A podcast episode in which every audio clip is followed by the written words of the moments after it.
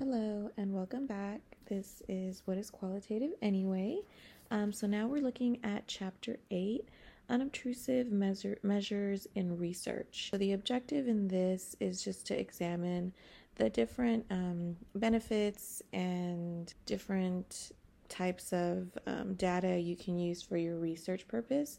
But I think one of the main things it discusses, especially in the beginning of the chapter, that for this to be completely unobtrusive, the what you want the study or the data that you're looking at to be is to not be a result of your topic. So if you're for myself, I'm going to be studying researching or I'm researching what feminism is, uh, what a feminist is, what do people think of that right now.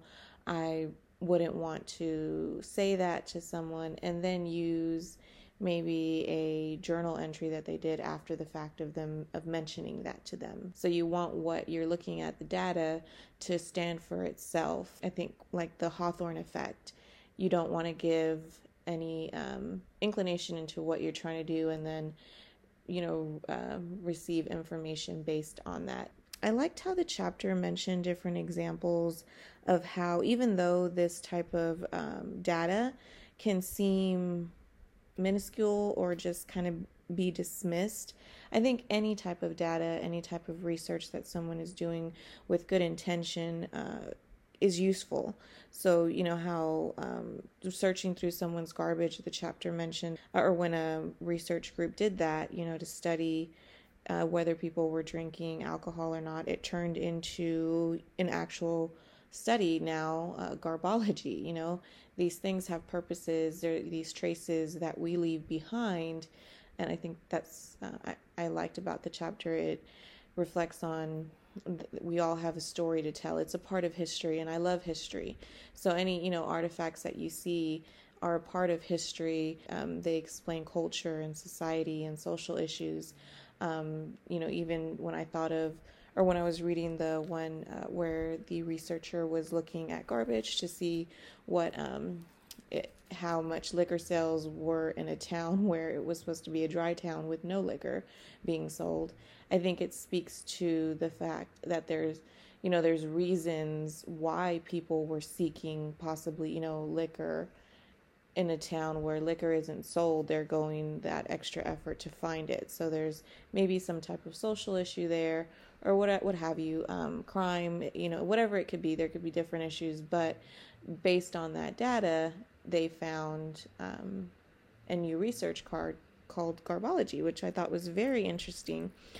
And then in the beginning of the chapter, it goes on to mention as far as how crime uh, analysis is used for this, you know, using newspapers, um, especially to kind of track, make a geographical outline to track, you know, where uh, crime may occur prior to it occurring. But the main fact was that it was using data not produced by the crime itself, but rather using data that didn't, um, wasn't related to the crime, but helped them produce an outline. So it's very interesting how you can research things, and I, think of triangulation using these different methods to form one concrete or more concrete analysis or understanding of the different data and traces, you know, that you're you're finding from you know human behavior um, along the way.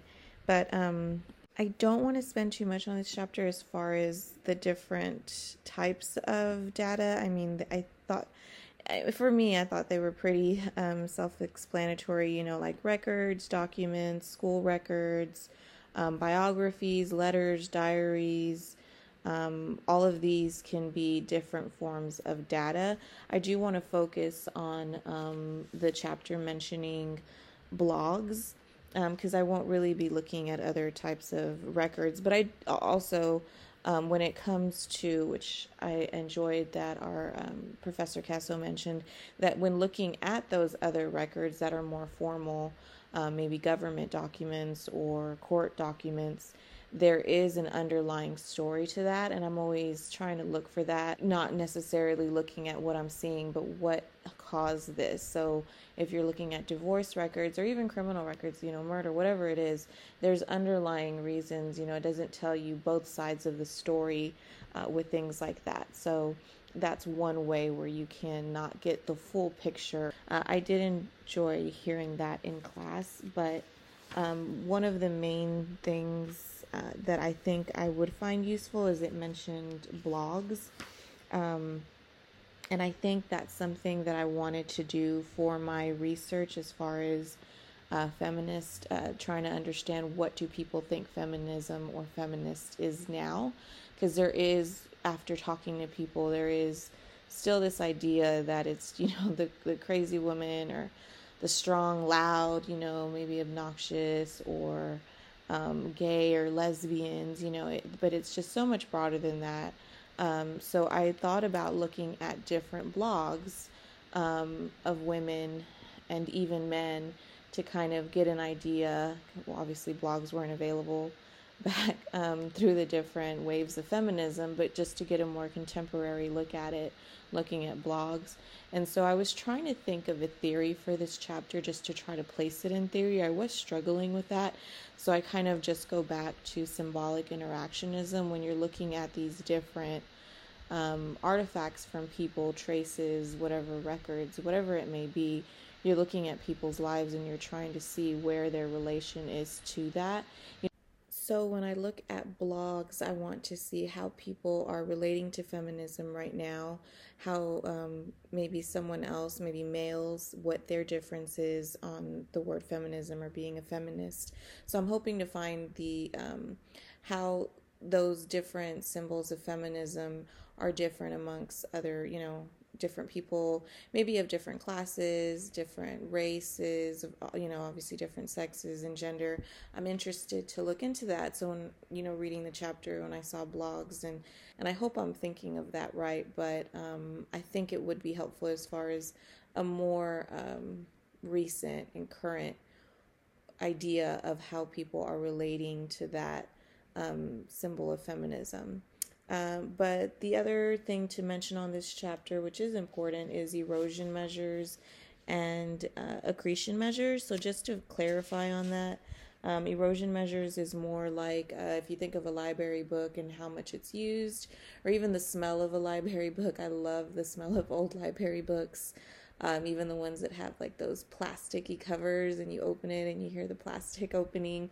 But you can see the wear on those books um, even from that old dusty smell that they have the wear on the spines of the books. Um, and then accretion measures is just something that's deposited over time like dust or even just residue maybe dirty fingers is kind of what i think of.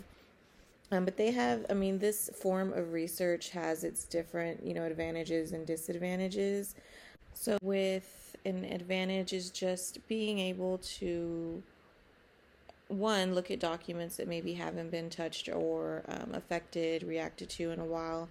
Um, and then just the fact that you're looking at social artifacts, you know, I think it's just important, especially in being in the social sciences field. And then, you know, the book mentions disadvantages, and I, you know, kind of went over that as far as certain documents may not give you the full story. You know, there's always two stories. Yeah, that was the chapter, and it was simple, but I still liked it. I liked the idea of learning uh, from people's traces. It's just, it seems a bit historical, and I like history. I like knowing.